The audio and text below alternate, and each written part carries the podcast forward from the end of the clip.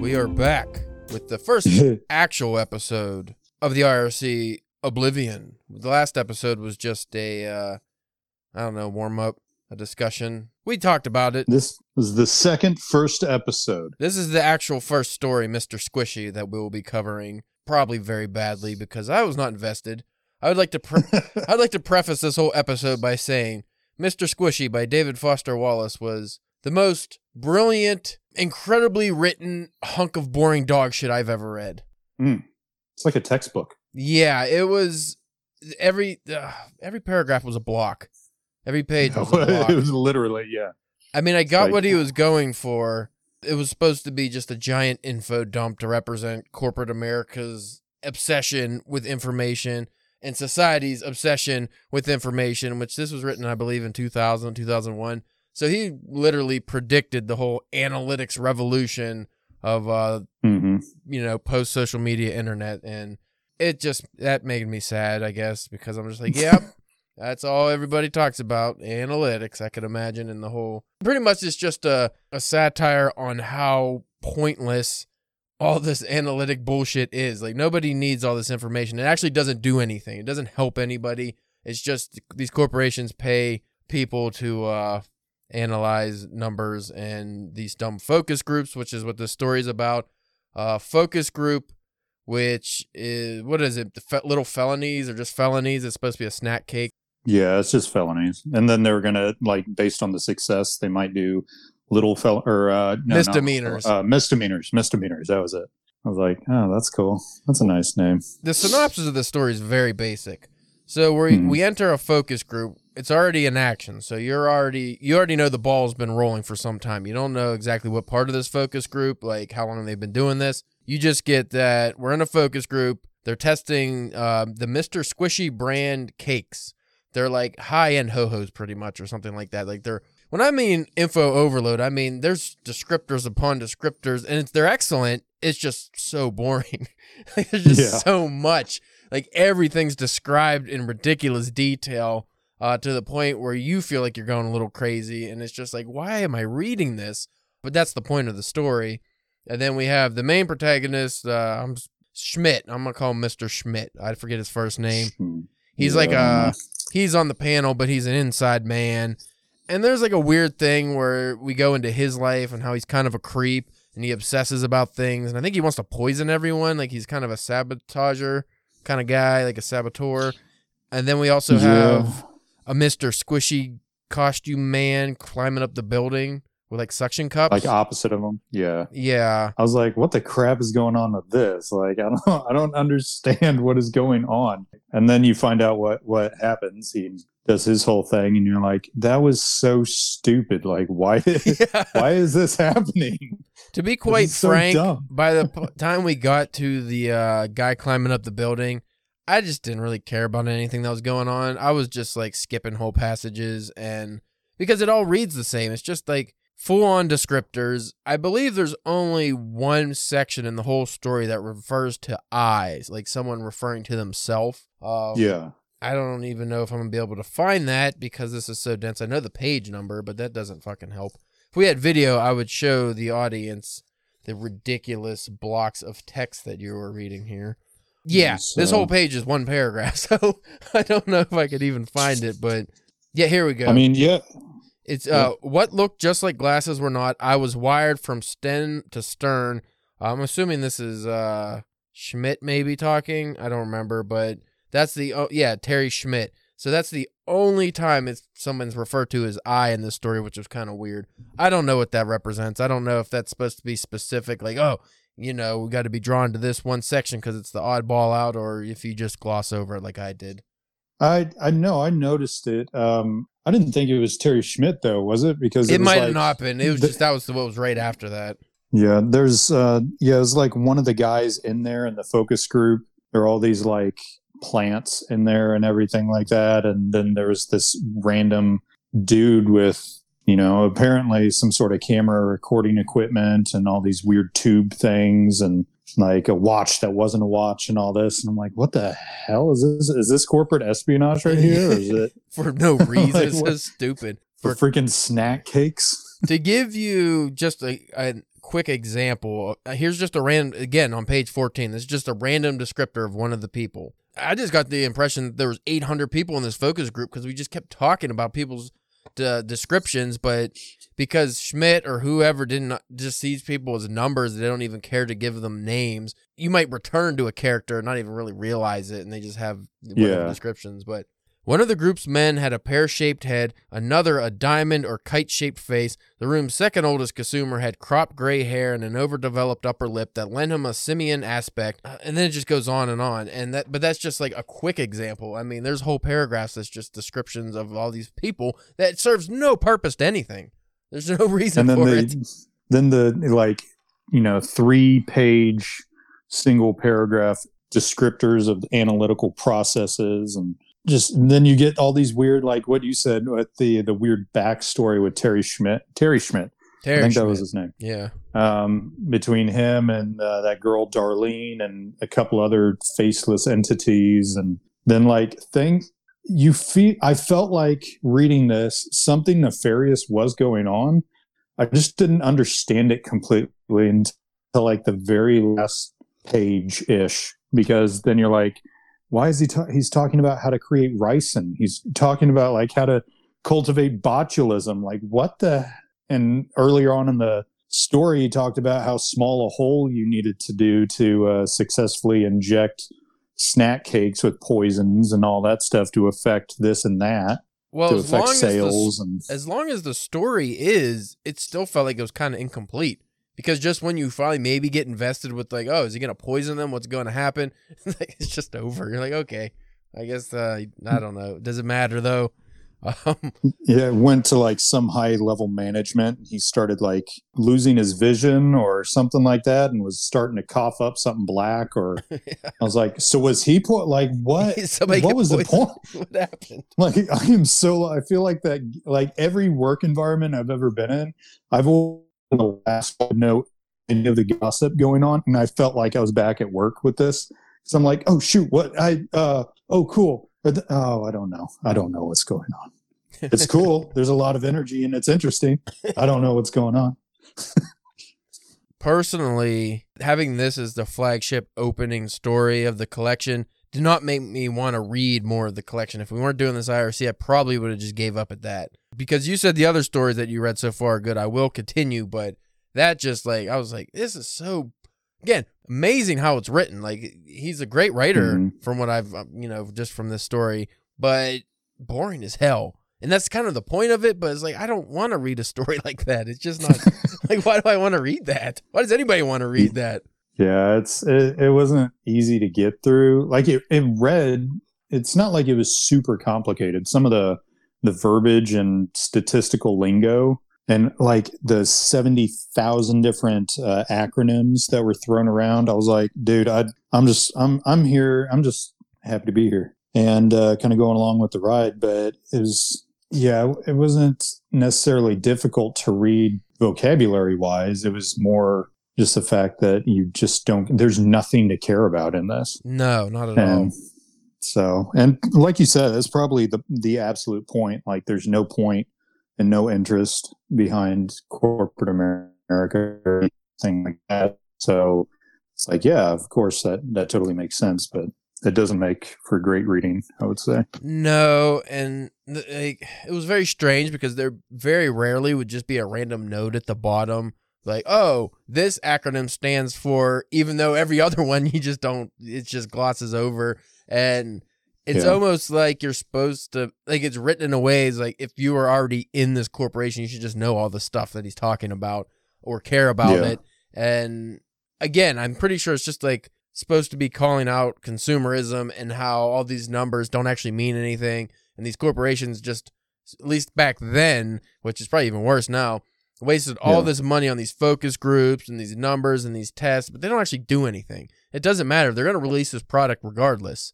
So why go through the charade of having all these random numbers and what I don't even know what they're actually testing for, just to see people these stupid cakes? I mean, what was the purpose? Some like that. And then even in the story itself, I don't know if it was Schmidt or the narrator or whoever was they're going to change the numbers anyway to show the person, the, you know, Mr. Squishy, because this is a third party analytics group. They're just going to show them what they want to see anyway. Yeah. So it's like, what's the point of all this?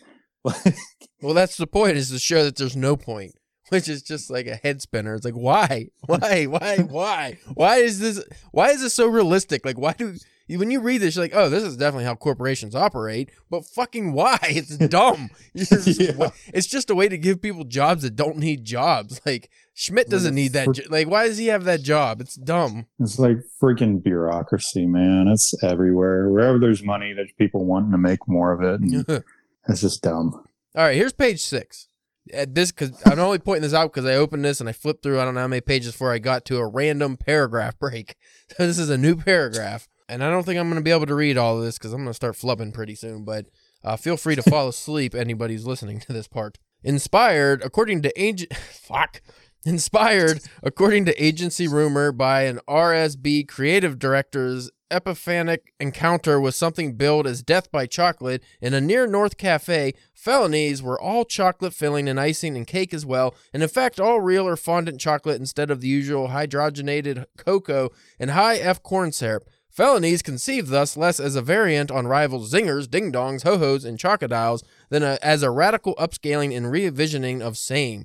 A dome cylinder of flourless Molotov-flavored sponge cake covered entirely in 2.4 millimeters of a high lecithin chocolate frosting manufactured with trace amounts of butter, cocoa butter, baker's chocolate, chocolate liqueur, vanilla extract, dextrose, and sorbitol, a relatively high-cost frosting and one whose butter redundancies alone required heroic innovations in production systems and engineering. Fuck. This is all one sentence, by the way. An entire production line had to be remachined, and the line workers were retrained in production and quality assurance quotas, recalculated more or less from scratch, which high-end frosting was then also injected by high-pressure confectionery needle into the 26 by 13 millimeter hollow ellipse in each felony center, a center which is, for example, there's so many paragraphs that should be broken, but they're not. This is, again, one sentence. These are in parentheses, some of these. There's a bunch of M dashes. It literally just goes on, and then it gets into the corporate science gobbledygook, and this paragraph ends on the next page. I'm not reading any more of that, but holy fuck. That's the whole story like that, by the way. Just anybody's wondering, that's like how the whole story's written. I wonder if like David Attenborough like narrated it, if it would be any better.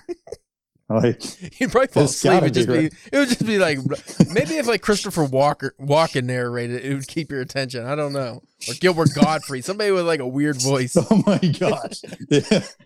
Yeah. Oh my gosh. Like, could you imagine Gilbert Godfrey breaking through with this?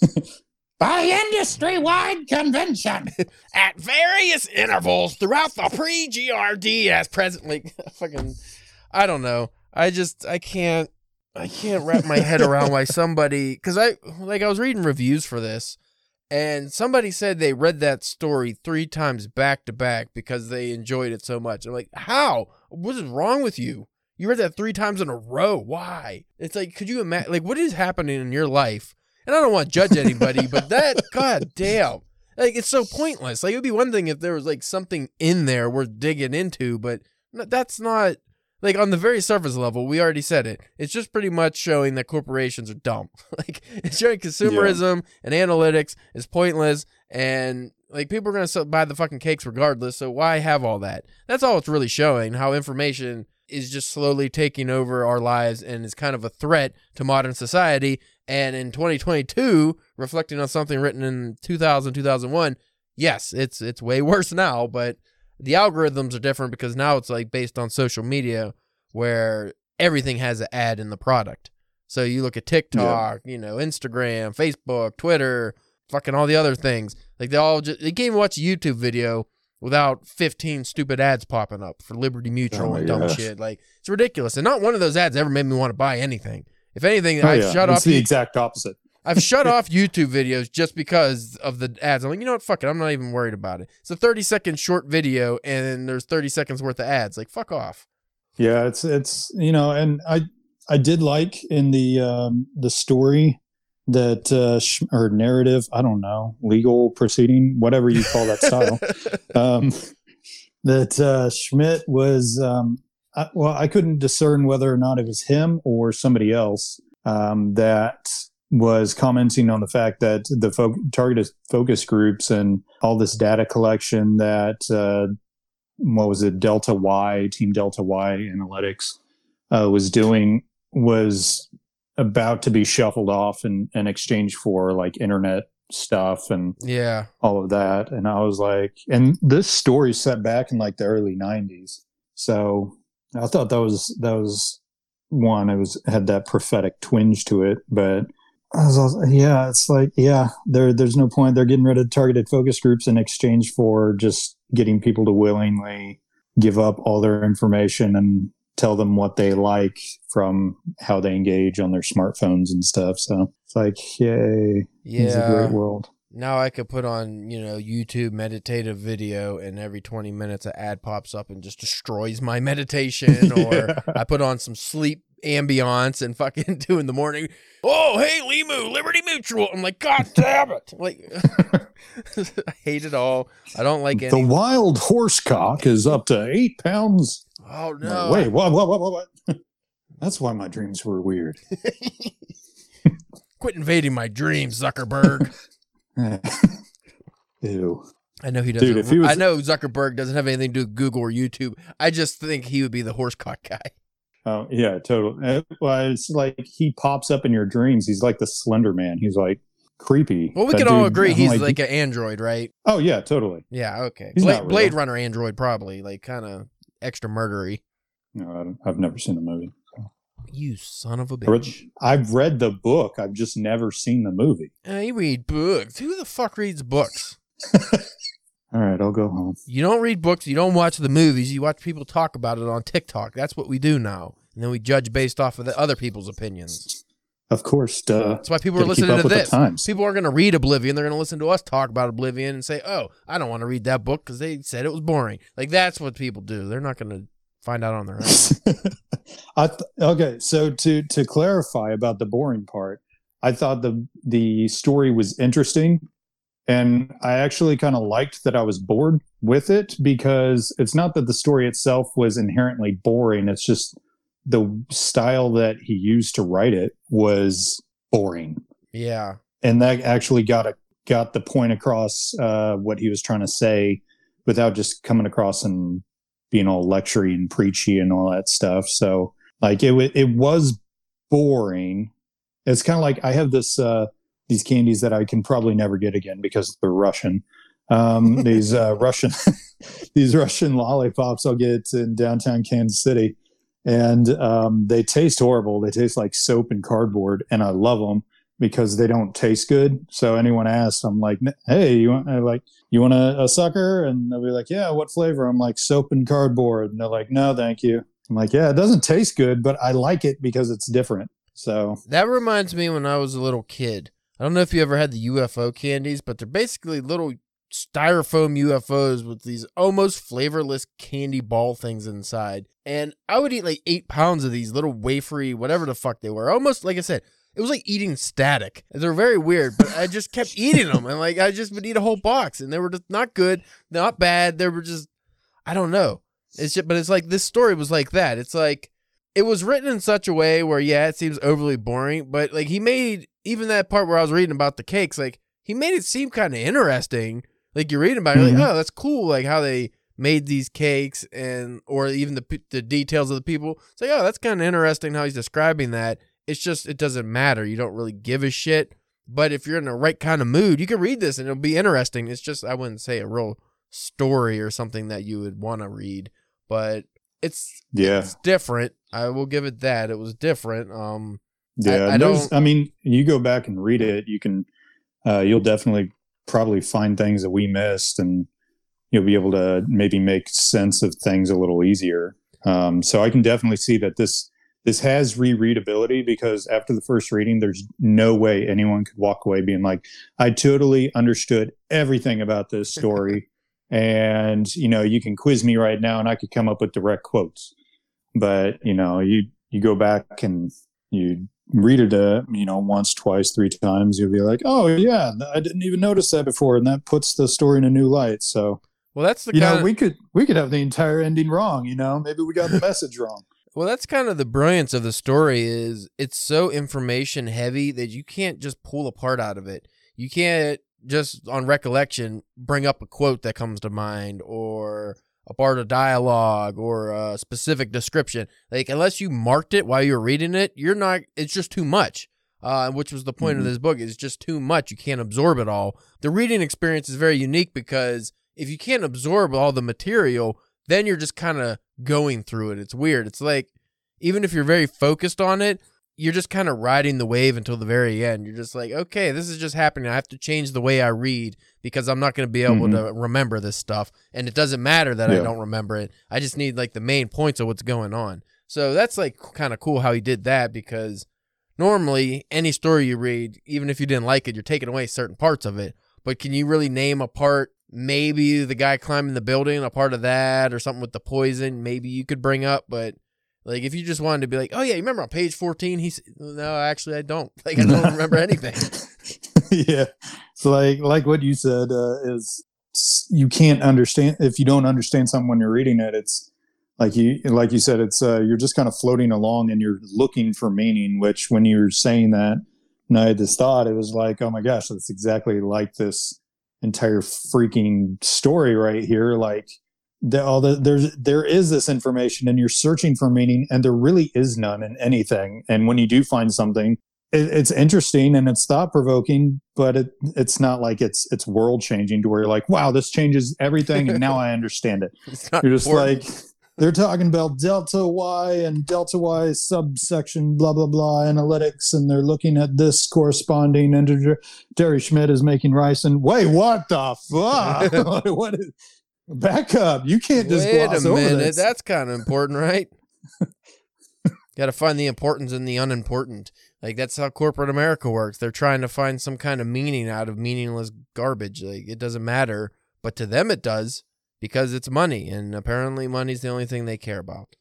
But I think that's really, I mean, I feel like we actually talked way more about that story than I expected us to. I thought we were like, it was long, it was kind of boring, like 65 pages of bull honky, and it was weird. But no, we actually covered that a good bit. The next story, which I'm hoping will be a little more entertaining, and there's more to take away, will be The Soul is Not a Smithy. You already read that, so... Without giving anything away, would you say that was more entertaining than what we just covered today? Yes, you'll like that one a lot more. Thank goodness. You'll like that one a lot more. There's a lot of high tension parts within that story. Like you have when you read a really good Stephen King or like Shirley Jackson or something like that, and a tense part you know is coming up, and you start like having a physical reaction where your heart actually starts pumping a little harder and you're like getting a little anxious like that.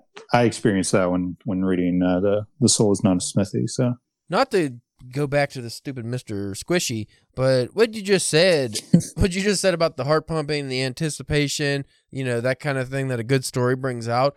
That made me think like when reading Mr. Squishy, I wonder if he purposely wrote that in such a way that your emotions are level the whole time. Like you have no investment, so you have no anticipation. You have no desire for something like crazy, or maybe you do desire something crazy to pop up, but your heart's not in it. Your brain's not really thinking like, oh, you know, the way it's written so far, I'm not really expecting anything. So you're just even kilter the whole time, which is very rare because most reading experiences, the author goes into it wanting to hit certain peaks and valleys. So the reader goes into it. I'm going to make them sad here. I'm going to make them angry here. I'm going to give them a break after the climax and level off. And then maybe I'll have another climax. Nothing. None of that here. It's just even the whole way. It's just a flat, desolate plain of information that you don't care about. And you just have to walk through it. I think that's kind of interesting because I've never read anything like that outside of academia.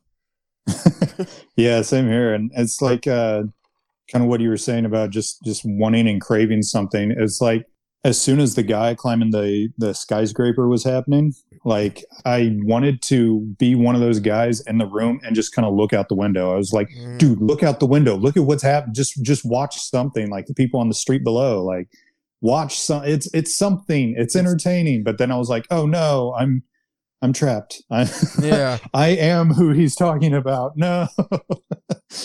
Well. That was the first story, Mr. Squishy in Oblivion. And if I had to rate, that's weird because I don't think I can rate that. Most things I can rate on a scale of 1 to 10, 1 to 5, whatever. I don't have a rating for that because I can't specifically say I didn't like it, but I definitely didn't like it. I can't say I liked it or didn't like it. It's just, it is what it is. I don't know. It's very strange. It's almost like reading an impersonal essay on how machines work or something, like how a car factory works. It's like you can't really say it's bad or good because it's just, information. So that's how the story's written. So you can't really judge it. At least that's my personal opinion. I don't know if you have a, difference. When you were talking about rating it 1 to 5 or 1 to 10, I don't know that I'd give it a number because that denotes like, hey, this is really excellent. This is just dog crap. But maybe something more like a pH scale to where it tends more towards interesting or it tends more towards like entertaining or like entertaining and thought-provoking. Like if it were moved from left to right, like left is thought-provoking and right is entertaining. This would definitely be closer. This would be like all the way to the end and thought-provoking.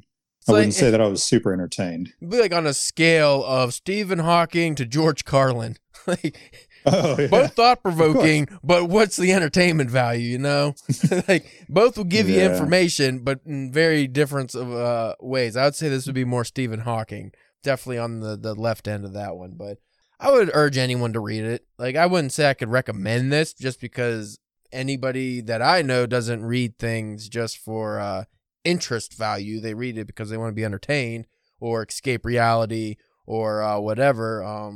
I have a few friends who lean more towards the academic, so maybe I could recommend to them, but just the general person, I wouldn't be like, hey, you really need to read this story. But if you do want to just test something different, I would say give it a read. But maybe I'm hoping after this story and I get into the other stories, I'll have a higher opinion on the work as a whole.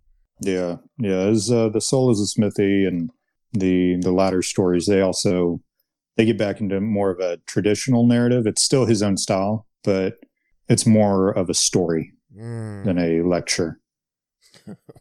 I love being lectured. Yeah. About sponge cake. That's so good. All right, folks. Well, we thank you for listening, and I guess we'll check you next time, hopefully with more interesting discussion.